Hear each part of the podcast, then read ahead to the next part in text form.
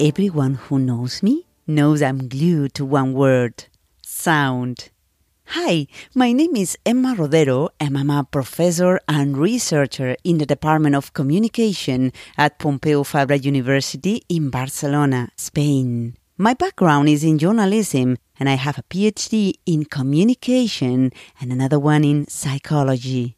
My passion is can you imagine it? Yes, my passion is sound, sound in general and voice in particular. I have done research about sound, radio, and voice for the last 20 years. My interest includes sound advertising, sound branding, audio drama, and public speaking. As a researcher, I look at the impact of auditory elements, voice, sound effects, and music on listeners' cognitive processing. However, my expertise is in voice. Here, I study how people perceive voices in radio, television, advertising, and in public speaking messages.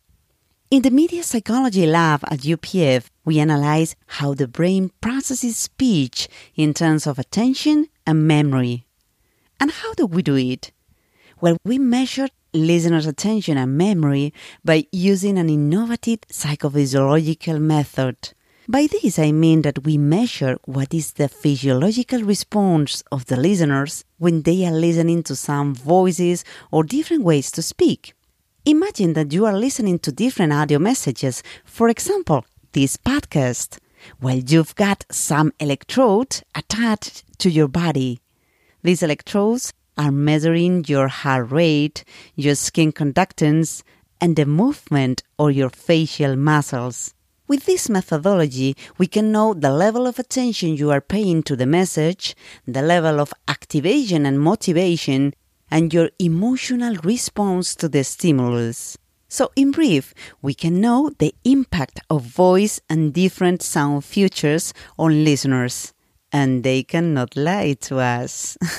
I'm really glad to be a jury member of the International Sound Awards in the category of voice and language. I'm sure that this experience will allow me to learn more about voice and to share my expertise in this topic. If you are interested in my work, just send me an email. I'll be delighted to talk to you.